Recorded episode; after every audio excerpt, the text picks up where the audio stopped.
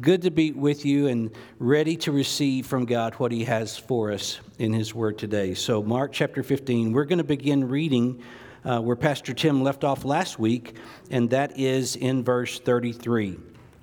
And when the sixth hour had come, there was darkness over the whole land until the ninth hour. And at the ninth hour, Jesus cried with a loud voice, Eloi, Eloi, lama sabachthani, which means, My God, my God, why have you forsaken me? And some of the bystanders, hearing it, said, Behold, he's calling Elijah. And someone ran and filled a sponge with sour wine, put it on a reed, and gave it to him to drink, saying, Wait, let us see whether Elijah will come to take him down. And Jesus uttered a loud cry and breathed his last and the curtain of the temple was torn in two from top to bottom. And when the centurion who stood facing him saw that in this way he breathed his last, he said, Truly, this man was the Son of God. There were also women looking on from a distance, among whom were Mary Magdalene and Mary, the mother of James the younger, and of Joseph, and Salome when he was in Galilee, they followed him and ministered to him, and there were also many other women who came up with him to Jerusalem. Well, let's, let's pray together and ask the Lord's blessing on our time. Father, we thank you for your word. We pray that the Holy Spirit of God, who inspired these words, would be our teacher today, that he would guide us into truth and guard us from error. Lord, we ask you to send out your word to each of our minds and hearts and accomplish in each person that for which you send it. We pray today that your word would not return void. In Jesus' name we pray. Amen. So, you have been working, if you've been here uh, with any regularity at all, you've been working through Mark's gospel with Pastor Tim. And this particular passage is just so typical of Mark's literary style. Uh, the other gospel writer, each gospel writer has their own style. Sometimes a gospel writer will kind of dig into the, the sermons and the teaching of um, Jesus. Uh, Luke in his gospel will deal with details that would be of interest to him as a historian and as a physician. So he gives, for example, a lot more details about the birth of Jesus that coming from a medical doctor that the other gospel writers would not be as interested in and, and would not be presenting. All of these are writing, of course, under the inspiration of the Holy Spirit so that we have exactly what God intends for us to have in each of these gospel accounts. But this is. Um, Typical of Mark's style, it is uh, just kind of a staccato. Each verse is kind of a point, and then a point, and then a point, and then a point. There's not much time taken to, to develop it. And so we kind of have to, as we read through this passage, kind of have to pause and say, okay, what is he saying here? What's he saying here? And just kind of kind of live in the moment. Kind of let Mark, as it were, transport us back to uh, that hill, Golgotha, the, the skull hill, if you will, um, to, to kind of experience this all over again. There is a popular cereal called Cornflakes. Cornflakes used to have an advertising campaign, and the, can- and the campaign slogan was Cornflakes, taste them again for the first time. And so that's what I want us to do as we come to this passage today. I want us to, to taste it again for the first time. Many of you have read this and are familiar with the, the account of the crucifixion, but could we today just kind of transport ourselves there and taste it again for the, for the first time. This is a text that we just almost have to tremble at because of the horror of it. And this is also a text that we just can't help but rejoice over because of the glory of it. And so here's where we're headed today. I want us to think, first of all, about the duration and the darkness. And then I want us to think about the cry and the curtain. And then I want us to think about the warrior and the women. And then I want to draw some application as we close today. So that's that's where we're headed. So you can keep score and know where we are as we work our way through. So verse 33, we think first of all about the duration and the darkness. he says that when the sixth hour had come, so we, we learned last week in the passage, and, may, and maybe you knew this already, that the, the Jewish day began at, six, at what we would call 6 a.m. So when he says here the sixth hour, what he's talking about is high noon. Now it was the uh, it was the third hour or 9 a.m. we saw in the passage last week that Jesus was nailed to the cross. So the crucifixion began at 9 a.m. And so he's been on the cross for three hours by the time we get to this verse. It is now the sixth hour. It is at now high noon. And he says, And the, when the sixth hour had come, there was darkness over the whole land until the ninth hour, which would be 3, 3 p.m., right? So from noon to 3, there was darkness. This duration is important for us to think about. He had already been suffering on the cross for three hours. And before that, you will remember, he had endured a scourging after Pilate uh, pronounced the sentence of death upon him, the guards, the Roman guards, took him and they scourged him. They whipped him. They tied him to a post and they whipped him. It was part of the crucifixion process. It was meant to, to weaken the victim, it was meant to begin to already draw out blood from the victim.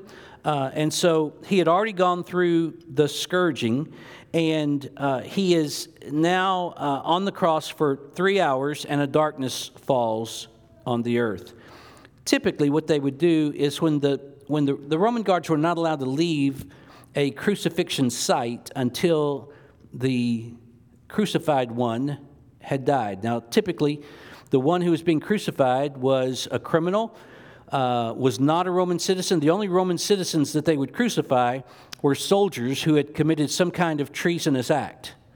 And so uh, typically it was a non Roman that was being crucified, typically a criminal.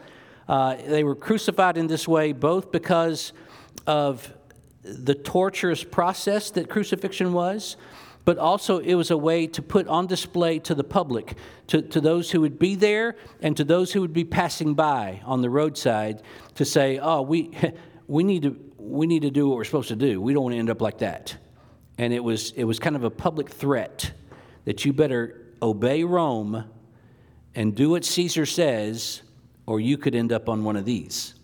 So Jesus had been on the cross for three hours by this time. Crucifixion could last typically anywhere from six hours to four days. Literally, just uh, depending on um, the stamina, depending on the hydration. Um, the, the scourging many times would, would, would cause so much blood loss that organs would begin to shut down and, and uh, there, the, the victim would go into shock. Uh, so sometimes the victim would, would last only a matter of hours, sometimes the victim might last uh, days. In, in Jesus' case, it seems that his crucifixion lasted for about six hours from the um, from the third hour until the ninth hour. When the soldiers had had enough and they were ready to be done, they would go by and end the crucifixion in one of several ways. I read an interesting article on the National Institute of Health website on the pathology of the crucifixion. So, when the soldiers were ready to end it, they might come by and break the victim's legs. They might come by and ram a spear into the victim. They might come by and pound on his chest, or they might come by and light a fire in front of that cross so that the smoke would as- asphyxiate that victim. You see, here's, here's what was happening, and here's what was typical uh, part of the crucifixion process. Your, your feet were nailed to a post, your hands or your wrists were nailed to a post, and the weight of your body is pulling you down and it, it's in that, in that condition, it's very difficult to breathe. And so, in order to breathe, you have to pull yourself up. You have to push with your legs, which is excruciating on your feet, which are impaled with nails, and also on your hands or your wrists, which are also impaled with nails. But you have to pull yourself up in order to get a breath. But the pain is so excruciating, you can't stay there, and so you have to slump back down again. but after a few after a short while you can't breathe again and so you have to pull yourself up so hours of this agony this kind of suffering where you're, you're the, the pain is screaming as you pull yourself up but then when you slump down you can't even gasp for breath and so there's just this constant agony this constant torture of the cross. And that's what Jesus had been experiencing now from the sixth hour, or from the ninth hour until the sixth hour when darkness fell on the earth. That's why they would break their legs. Because when they, when they broke their legs, they could no longer push up to get air, and they would just stay in that slump position and, and basically suffocate, asphyxiate. Uh, and so the, the um, or that's why they would light the fire to get the smoke there where they couldn't breathe anymore and to end the crucifixion. It's interesting, though, as we, as we read this passage and compare it with other gospel passages, and by the way, that's the best way to study the crucifixion is to use these parallel passages that we have in all four of the gospels because none of the gospels contain every detail related to the crucifixion but we, we see in other gospels jesus say no one takes my life i lay it down freely the Romans were not taking the life of Christ. He gave his life freely. When he was ready, he breathed his last, not a moment before. And so um, he, he, he is not going to die. He is not going to breathe his last until he had fully endured the wrath of God that was the payment that had to be made on the cross and had been satisfied against sinners. So we see here, Mark makes a point of spelling out the duration. Nine o'clock, he was put on the cross at, uh, or excuse me, 9 a.m. Yeah, and then uh, at noon, darkness fell on the cross, and then at 3 p.m., he breathed his last. So we kind of see what's happening here on Skull Hill or Golgotha.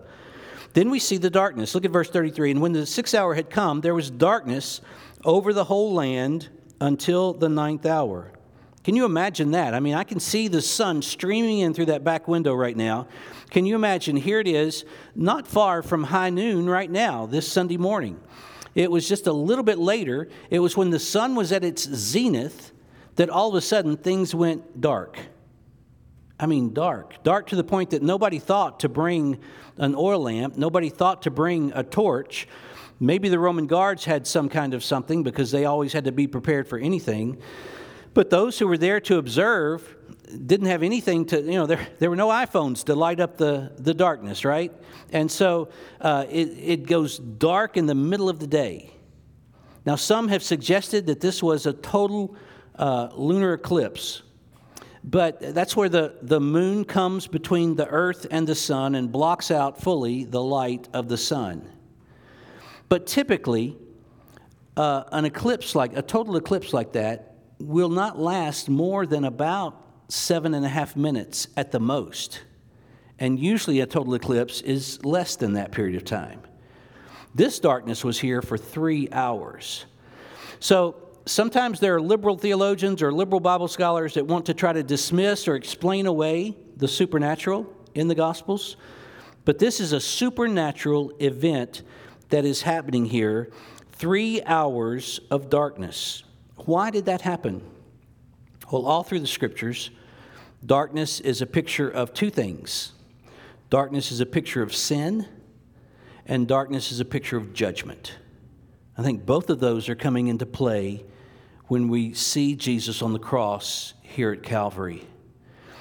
There is sin that is being punished, there is judgment that is being poured out. And um, it's, it's interesting to me to think about darkness as being an expression of judgment.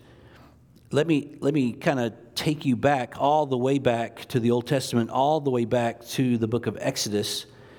And you remember when Moses was called to confront Pharaoh and to demand that he release the Israelites from slavery and from bondage and allow them to leave to go to the land that God had promised them.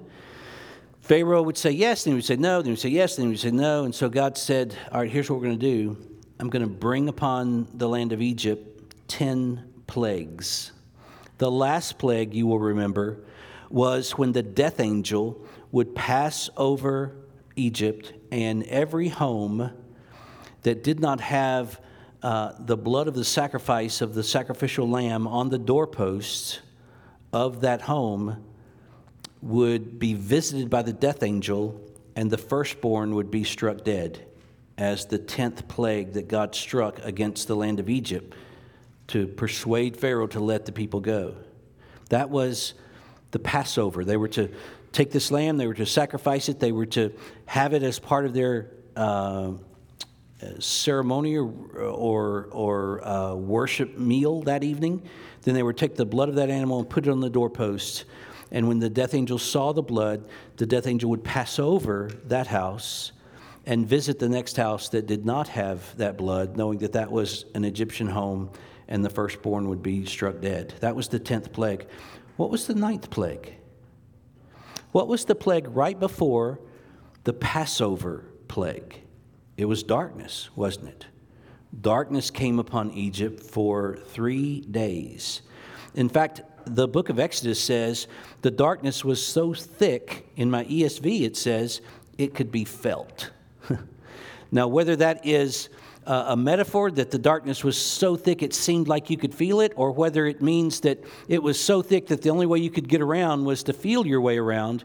Either way, this was, this was dark darkness, this ninth plague. And so here we are in Mark chapter 15, and before Jesus, God's sacrificial lamb is sacrificed, our Passover, who is crucified for us before he breathes his last, there is darkness that comes on the land. So I, I want you to, to see what's happening here. You're, you're having the opportunity, because of Mark's gospel, to see up close what's happening here on Golgotha. I want you to, to think about what Paul said in 2 Corinthians chapter 5 verse 21, let me paraphrase it for you. The Bible says that God made him who knew no sin, that is the Lord Jesus, to be made sin for us, so that we might become the righteousness of God in him. So let me, let me show you that verse this way. Some of you are familiar with this illustration, but let's imagine that my right hand here represents me. And this is not my Bible, but instead is a book that lists every sin that I've ever committed. Every sin is recorded in this book. Now, some of you already realize this book needs to be much thicker, okay, if that's going to be true. Okay, we won't go there and we won't open up and read anything in here, okay? But let's say that this book represents all of the sin that I've ever committed, ever will commit. It's written down, it's recorded, and I bear the weight, the shame, and the guilt of that sin. And there's nothing I can do to get relief from it. Let's say that my other hand represents the Lord Jesus Christ, sinless, spotless. The Bible says what Paul is saying is that God made him who knew no sin to be made sin for us so that we might become the righteousness of God in him. Paul is describing theologically in 2 Corinthians 5:21 what Mark is narrating that actually happened here on the cross. There was a substitutionary atonement that was taking place. God made him who knew no sin to be made sin for us so that we might be made the righteousness of God in him.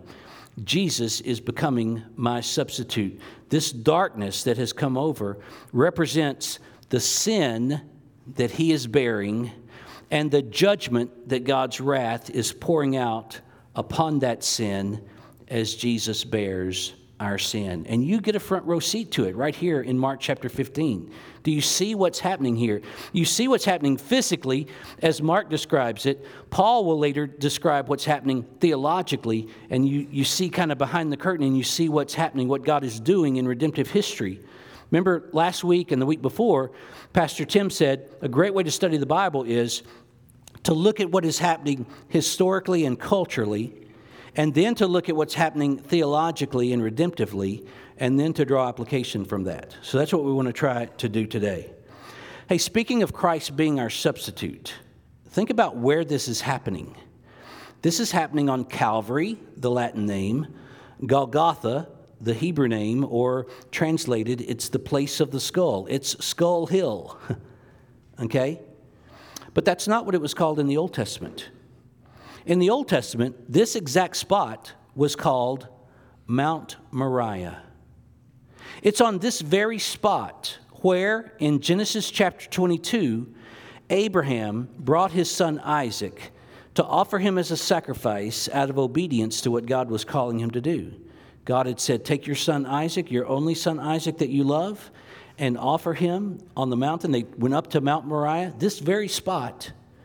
And Abraham laid the wood and built the fire and was ready to plunge the knife into his son to sacrifice him in obedience to God. And at the last minute, God stopped him and said, Now I know your faith. Now I know your obedience. And Abram, Abraham looked up, and right there, right in front of him, God had prepared, God had supplied a substitute.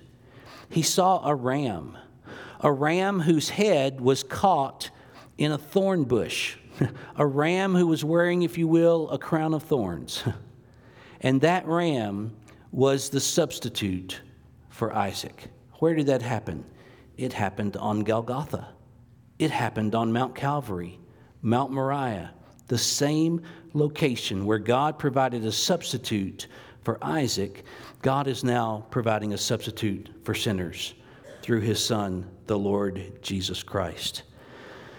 We sang the hymn, and I appreciate you adding the hymn When I Survey the Wondrous Cross. 314 years ago, one of my favorite hymn writers, Isaac Watts, wrote that hymn. We sang the first verse today. When I survey the wondrous cross on which the Prince of Glory died, my richest gain I count but loss and pour contempt on all my pride. Well, I want you to see this morning not only the duration and the darkness, but I want you to see the cry and the curtain. So continue reading with me now in verse 34. And at the ninth hour, Jesus cried with a loud voice, Eloi, Eloi, lama sabachthani. Now, forgive me if my Arabic is not as good as yours, or Aramaic, excuse me, if my Aramaic is not as good as yours. I'm going with the pronunciation that my Bible software gave me on that phrase. But Mark doesn't make us guess, he gives us the translation. He says, which means, My God, my God, why have you forsaken me? And some of the bystanders hearing it said, Beholding, he's calling Elijah. Someone ran and filled a sponge with sour wine, put it on a reed, and gave it to him to drink, saying, Wait, let's see whether Elijah will come to take him down. And Jesus uttered a loud cry and breathed his last. My God, my God, why, are, why have you forsaken me?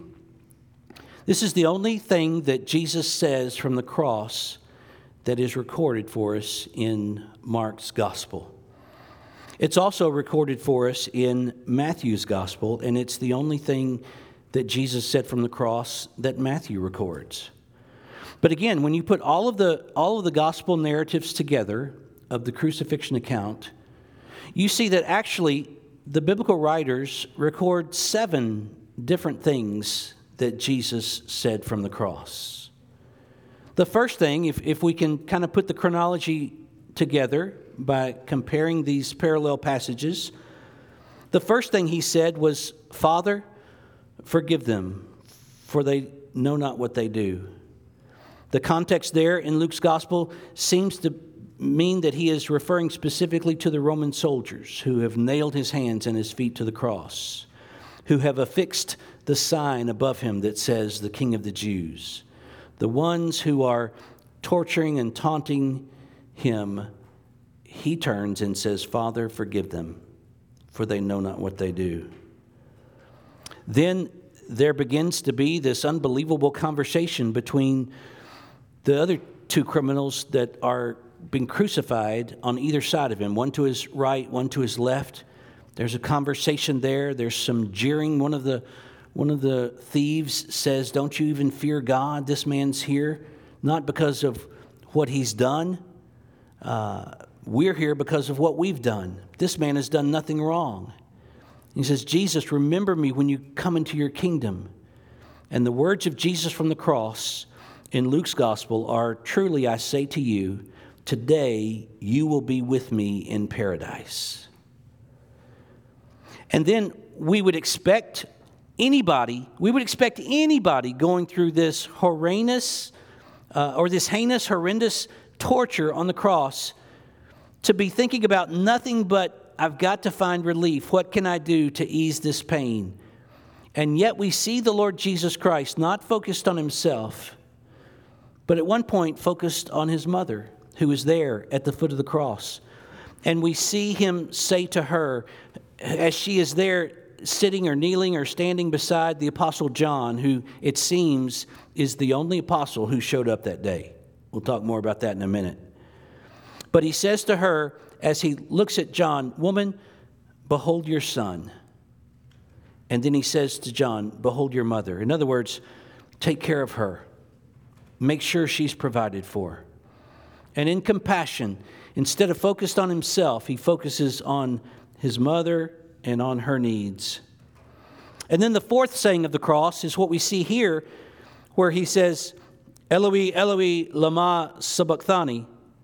My God, my God, why have you forsaken me? In John's gospel, we will read that after that he says, I thirst. And then he says, It is finished.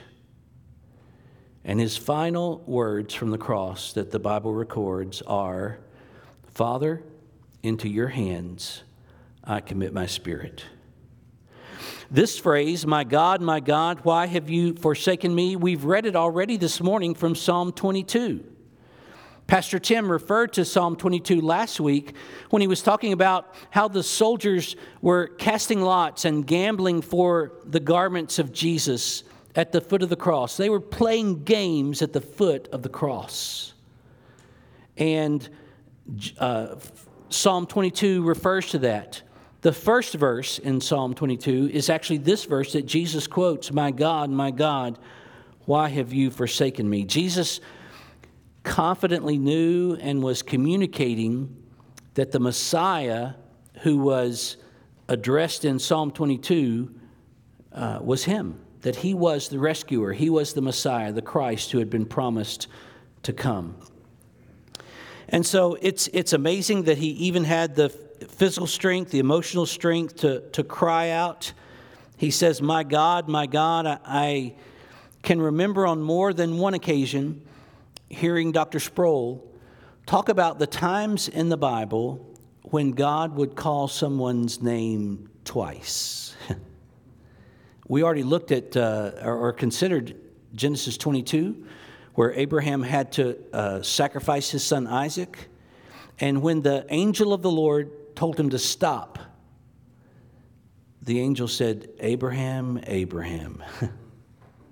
Abraham, Abraham.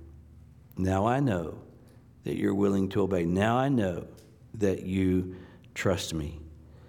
We, we go on from there to Genesis 46, and we see where God was calling Jacob to go down to Egypt. And while he was in Egypt, God was going to make of him a great nation. And God says to him in that call, Jacob, Jacob. We go to Exodus chapter 3, where Moses is out on the backside of the desert in Midian, and God appears to him in a burning bush and calls Moses to go confront Pharaoh and to deliver his people through the Exodus from Egypt into the promised land. And when he calls, when God calls to him from the burning bush, what does he say? Moses, Moses. We go to the book of Samuel, 1 Samuel, where God is calling Samuel to the ministry and calling him to prophesy against uh, the house of Eli and to pronounce judgment on the house of Eli. You remember that story how uh, Samuel thought it was Eli calling and it wasn't, and go back and it wasn't, and go back and it wasn't, and said, Listen, next time this happens, say, Speak, Lord, your servant heareth. And when it happened again, the voice said, Samuel, Samuel, as he was calling Samuel to the prophetic ministry. We go to the New Testament. Remember that time in, In Bethany, when Jesus is at the home of Lazarus and Mary and Martha, and they're getting things ready for a meal, and Martha is busy preparing, setting the table, cooking the food, and she's getting kind of frustrated because her sister Mary is just sitting at Jesus' feet and listening to his teaching. And so finally, she asks Jesus to get onto her and to rebuke her and to get her in the kitchen where she belongs.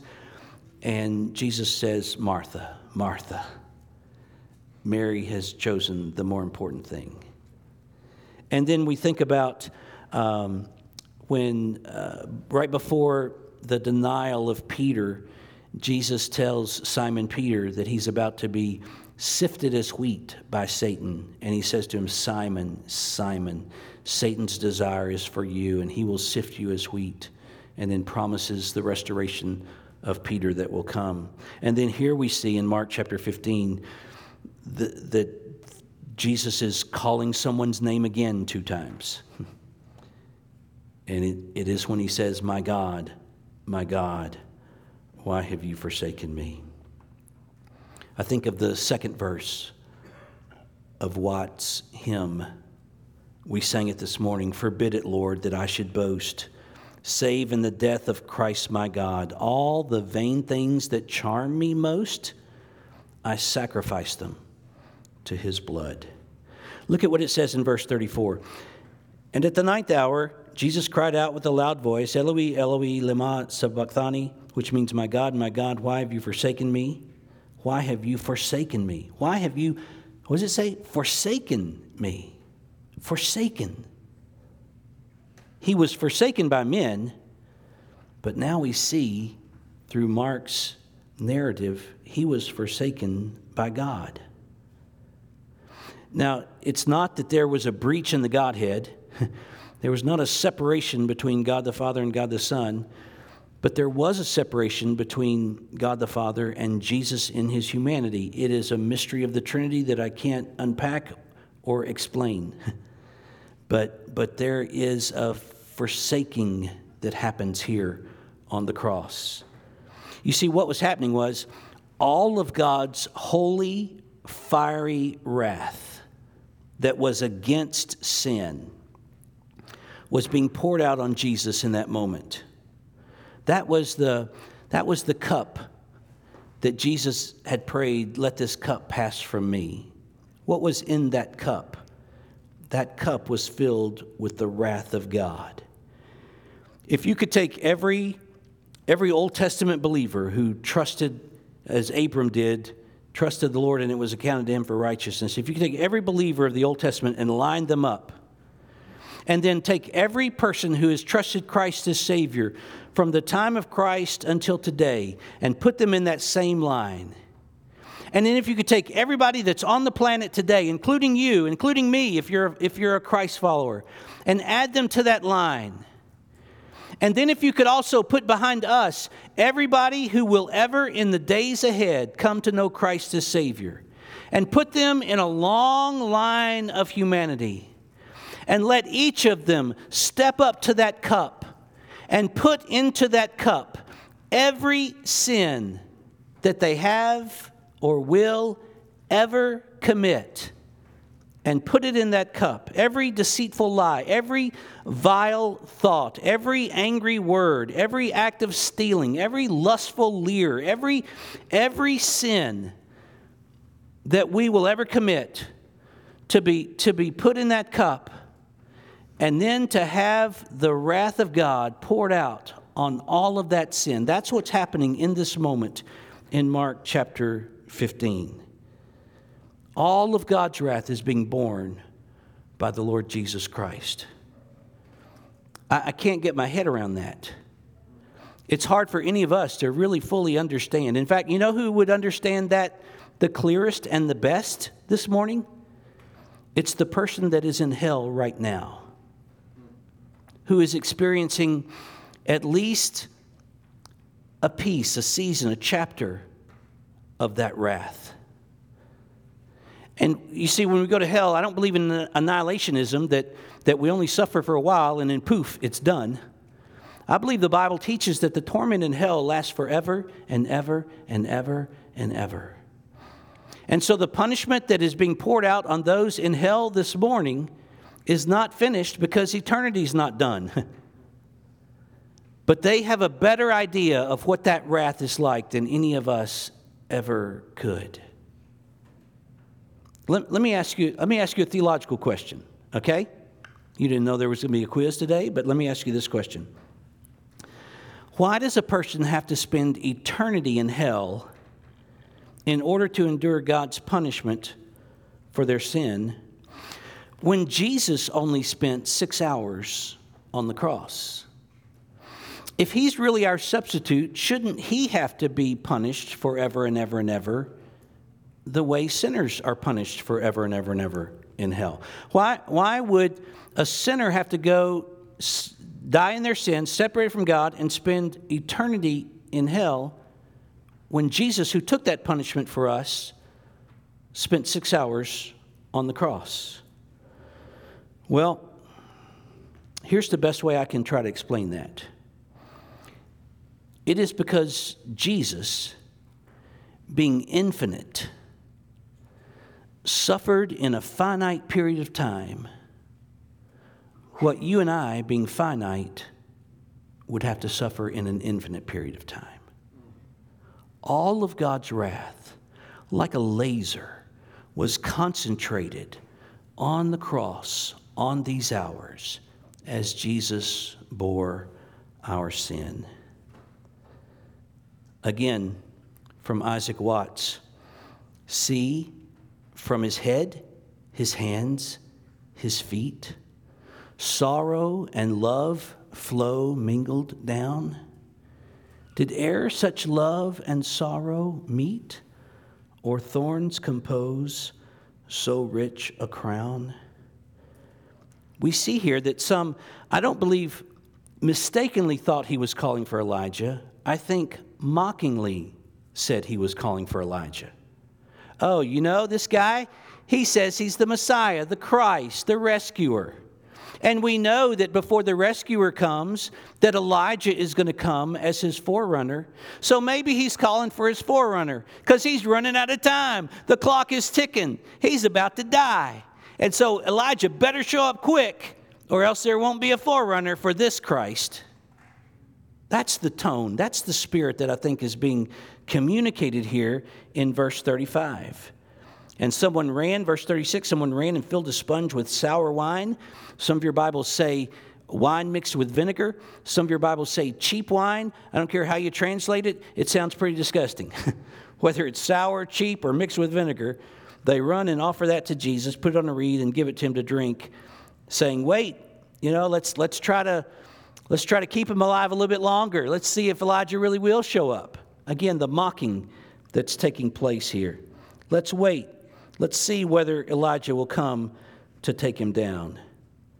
And verse 37 says, Jesus uttered a loud cry and breathed his last.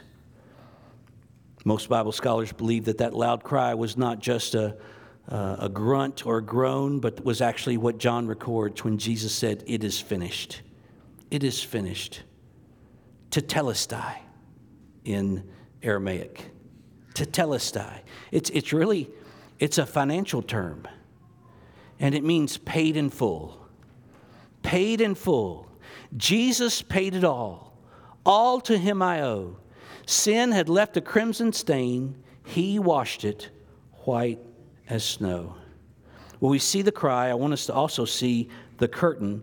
Look at verse 38. And the curtain of the temple was torn in two from top to bottom. That's it. That's all Mark gives us and there's so much there.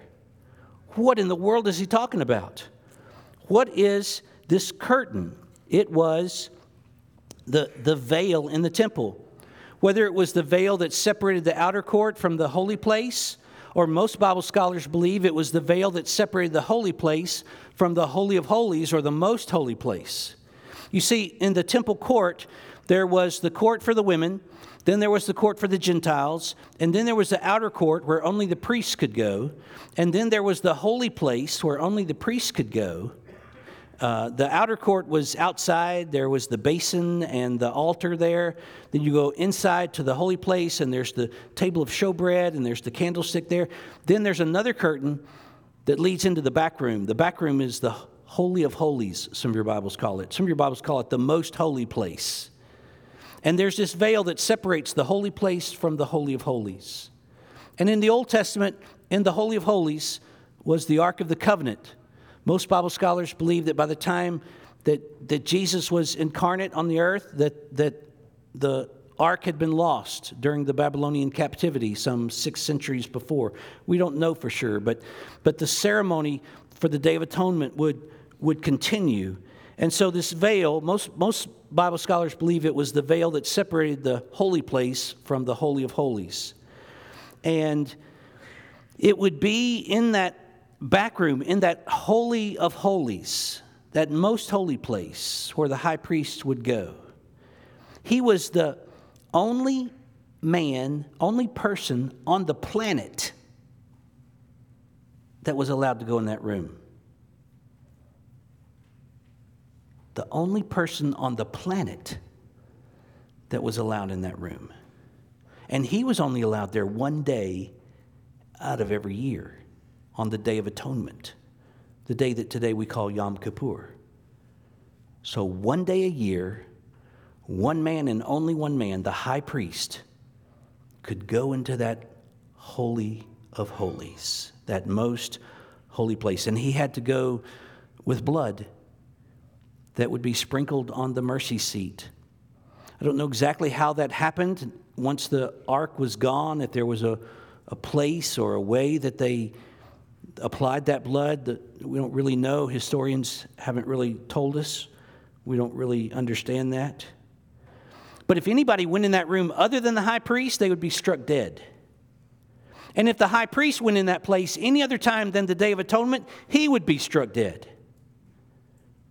Let me tell you how serious this was. This was so serious that they would take the robe that the high priest would wear, and on the bottom hem of that robe, they would sew in little bells so that he goes into the Holy of Holies, and as he's walking around and he's applying the, the blood for the sacrifice of the sins of the people, they can hear him walking around because they can hear the bells. They can't see him because they can't see through the veil, can't see behind the veil, but they know he's in there because they can hear him walking around. He also had a rope tied around him. You know why he had a rope tied around him? Because if he goes in there and has a heart attack or is struck dead or something happens to him, and those bells stop ringing and they say, Are you okay? Hello? And there's no reply. They're not allowed to call EMTs to rush in there. They're not allowed to go in there themselves and drag him out. They pull that rope and they drag him out that way. because this was such a holy, sacred place. Only the high priest could go in and only on the Day of Atonement.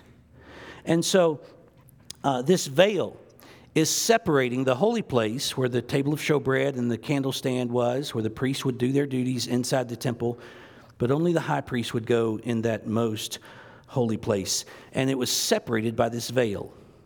This veil was 30 feet high. I have no idea how tall this ceiling is, but this ceiling is not 30 feet high. So I don't know if you have a curtain in your house that's 30 feet high, but this curtain was 30 feet high and it was 30 feet wide. Okay? A 30 by 30 uh, foot curtain, 20 cubits by 20 cubits, which would be 30 feet by 30 feet.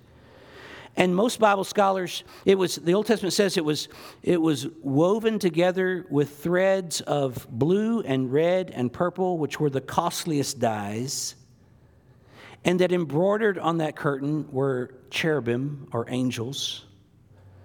And most Bible scholars say that the, the thickness of that curtain, these are not just blackout curtains like you would have maybe in your bedroom. These curtains were, they say, the thickness of the breadth of a man's hand. Probably about four inches thick is this curtain. So when the Bible says that this curtain was torn from top to bottom, this was this was not something that even the strongest bodybuilder could pull off. This, this curtain, 30 feet up in the air, begins to tear, begins to separate. It's, it's that thick. It's the thickness of the width of my hand, this curtain. And it begins to tear. You see, in the Old Covenant, the relationship with God often is marked by distance. By distance. But when Jesus died, that curtain was torn, and now it's marked by nearness and intimacy. And we can draw near to God. I wish we had time to go to the many passages in Hebrews that, that talk about this and the access we've, we've been given, but time doesn't allow us to do that. This curtain is torn from heaven to earth, from top to bottom, this thick curtain, and now that curtain that separated, that curtain that made distance between us and God, now we've been given access. And we can come, the writer of Hebrews says, boldly into his presence. No longer do I have to have a high priest enter on my behalf. No longer do I have to wait till next year for the Day of Atonement before he can go in and represent a sacrifice for my sin. No longer do I have to let somebody else do that, but I've been given access. No longer does a veil separate me from a holy God. No longer is my relationship marked by distance, but by nearness. There's a verse to the hymn that Watts wrote that we didn't sing today. And these are the words to that verse His dying crimson, like a robe, spreads o'er his body on the tree. Then I am dead to all the globe, and all the globe to me. Let me close by looking very quickly at the warrior and the women. Look at verse 38 or excuse me, 39. When the centurion who stood facing him saw that in this way he breathed his last, he said, Truly, this man was the Son of God. The centurion was a Roman army officer in command of a hundred men. He was most, most likely the supervisor of this particular crucifixion. He oversaw uh, what the men were doing as they crucified Christ. He was accountable directly to Pontius Pilate. If we look down in verse 44, we would read Pilate was surprised to hear that, that Jesus should have already died, and summoning the centurion, he asked him whether he was already dead. This, this man reported directly to Pilate. So he was the one that would assign who would drive the nails into Jesus' hands and feet. He was the one that would assign who would affix the sign that said King of the Jews to the cross above Jesus' head. He had a front row seat to the crucifixion he watched the manner in which Jesus died. He had crucified others many times. He was a professional at this, a professional executioner. And doubtless, those other times, those who were crucified were vile and profane. They resisted, they struggled, they fought against. But that's not what he sees with Jesus. He watched as Jesus die, and it's as though the Romans were not in charge of him, but that he was in charge of what was happening here. And he heard Jesus say, Father, forgive them, for they don't know what they're doing. He knew the men. He had ordered the men who had performed the scourging, the whip that was threaded with sharp pieces of bone and metal that would shred Jesus back into ribbons. And they had mocked him and they had driven a crown of thorns into his head.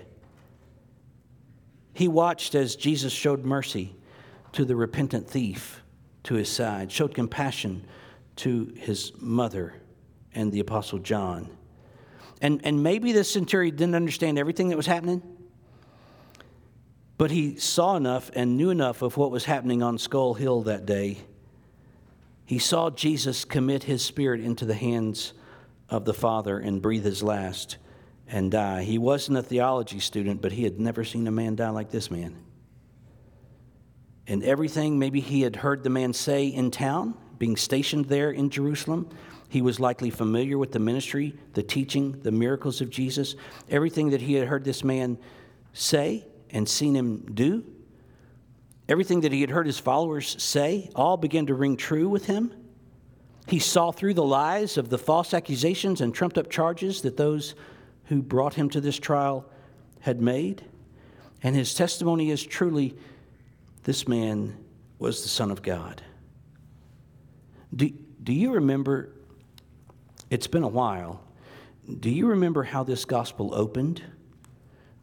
That was 16 months ago that you guys started studying the Gospel of Mark. Today is the 70th sermon in this series. Did you realize that? So you may not remember how it begins, but Mark chapter 1, verse 1 says, The beginning of the gospel of Jesus Christ, the Son of God. And now that's the testimony of this centurion. Truly, this man was the Son of God. Later in chapter 1, at Jesus' baptism, God the Father would say, This is my beloved Son, in whom I'm well pleased. A couple of chapters later, in chapter 3, Jesus is casting out demons, and the demons say, You are the Son of God. A couple of chapters later, in chapter 5, there's so many demons in one guy that they call themselves Legion. And his Legion is cast out, he says, What do you have to do with me, Jesus, Son of the Most High God? On the Mount of Transfiguration. God speaks again and says, This is my beloved Son. Listen to him. And now, here on Skull Hill, the testimony of this centurion is truly this man was the Son of God. Dear friend, you can't be saved apart from that testimony that truly Jesus is the Son of God. You must recognize that He is God before you can be saved. And if you deny that Jesus is the Son of God, you cannot be saved. You are not a Christian. I want you to see not only the warrior, but the women. Look at, at verse 40. There were also women looking on from a distance, among whom were Mary Magdalene, Mary the mother of James the younger, and of Joseph of Salome. When he was in Galilee, they followed him and ministered to him. And there were also many other women who came up with him to Jerusalem. Where are the apostles? Where are the disciples? Most likely they're hiding, all except the Apostle John, the disciple that Jesus loved. These women were devoted followers of Christ who were with him even when the apostles were hiding. They had supported his itinerant ministry, taking care of the needs that he and his team had. We see them here at the crucifixion. We will turn a few pages and see them as they prepare spices to bury his body, and we'll see them at the resurrection as well. They're not ashamed to be identified as Christ's followers.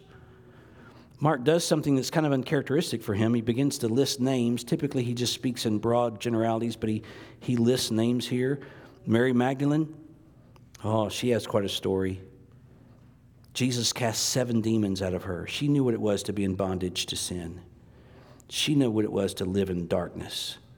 She knew what it was to meet Jesus and be delivered and redeemed and forgiven. And she's there at the cross with him. She was the first to the empty tomb. She was the first to report to the disciples, He's not here. She was the first to see the resurrected Lord. There is uh, another Mary, and, and typically some of the other gospels call her the other Mary. There are a lot of Marys in this scene, just like we have Hannahs, a lot of Hannahs at RBC. There are a lot of Marys in this story.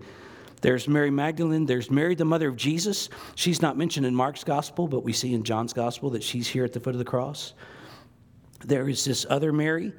Um, there is Salome, who possibly was the father of James and John, um, who is here at the foot of the cross. The, the scripture gives an honored place to these women in a day when this culture would denigrate women and sometimes view them as nothing more than property. That's not the view of the scriptures. It's not the view of the Lord. It's not the view of our great God. John Calvin notes that Mark mentions these women almost as a reproof to the male disciples that those whom he called and would commission as apostles were less faithful than those who would not receive the apostolic office. Well, let me close by just mentioning these applications. We won't even delve into them one is this the darkness of your sin. Where's your sin today? Does it remain on you? Or have you trusted Christ and Him alone to save you? Where is your sin today? Do you ever come to the point where you wonder If God really loves you, this passage is a poignant reminder. Oh, He does. He does. Do you ever feel like God has forsaken you? Let me tell you that Jesus was forsaken by God so that you would never be forsaken by God. He said, I will never leave you or forsake you. God desires for you to draw to Him. No longer is your relationship marked by distance. You've been given access and you can come boldly into His presence. He desires intimacy with you. I think about when you come to the Lord's table on Sunday morning. This passage should impact the way we approach the Lord's table as we are conscious of the sin that caused Christ's sacrifice and the judgment that was poured out on him. And I think as I read this passage that I don't know about you, but because he died for me, I want to live for him. The last verse of Watts' hymn Were the whole realm of nature mine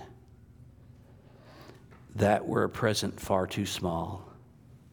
Love so amazing, so divine, demands my soul, my life, my all. Let's pray together. Precious Lord Jesus, how grateful we are that you came and gave your life for undeserving sinners like us. And forever may we live for you, and forever may your praise be upon our lips. Hallelujah. What a Savior. In Jesus' name we pray. Amen.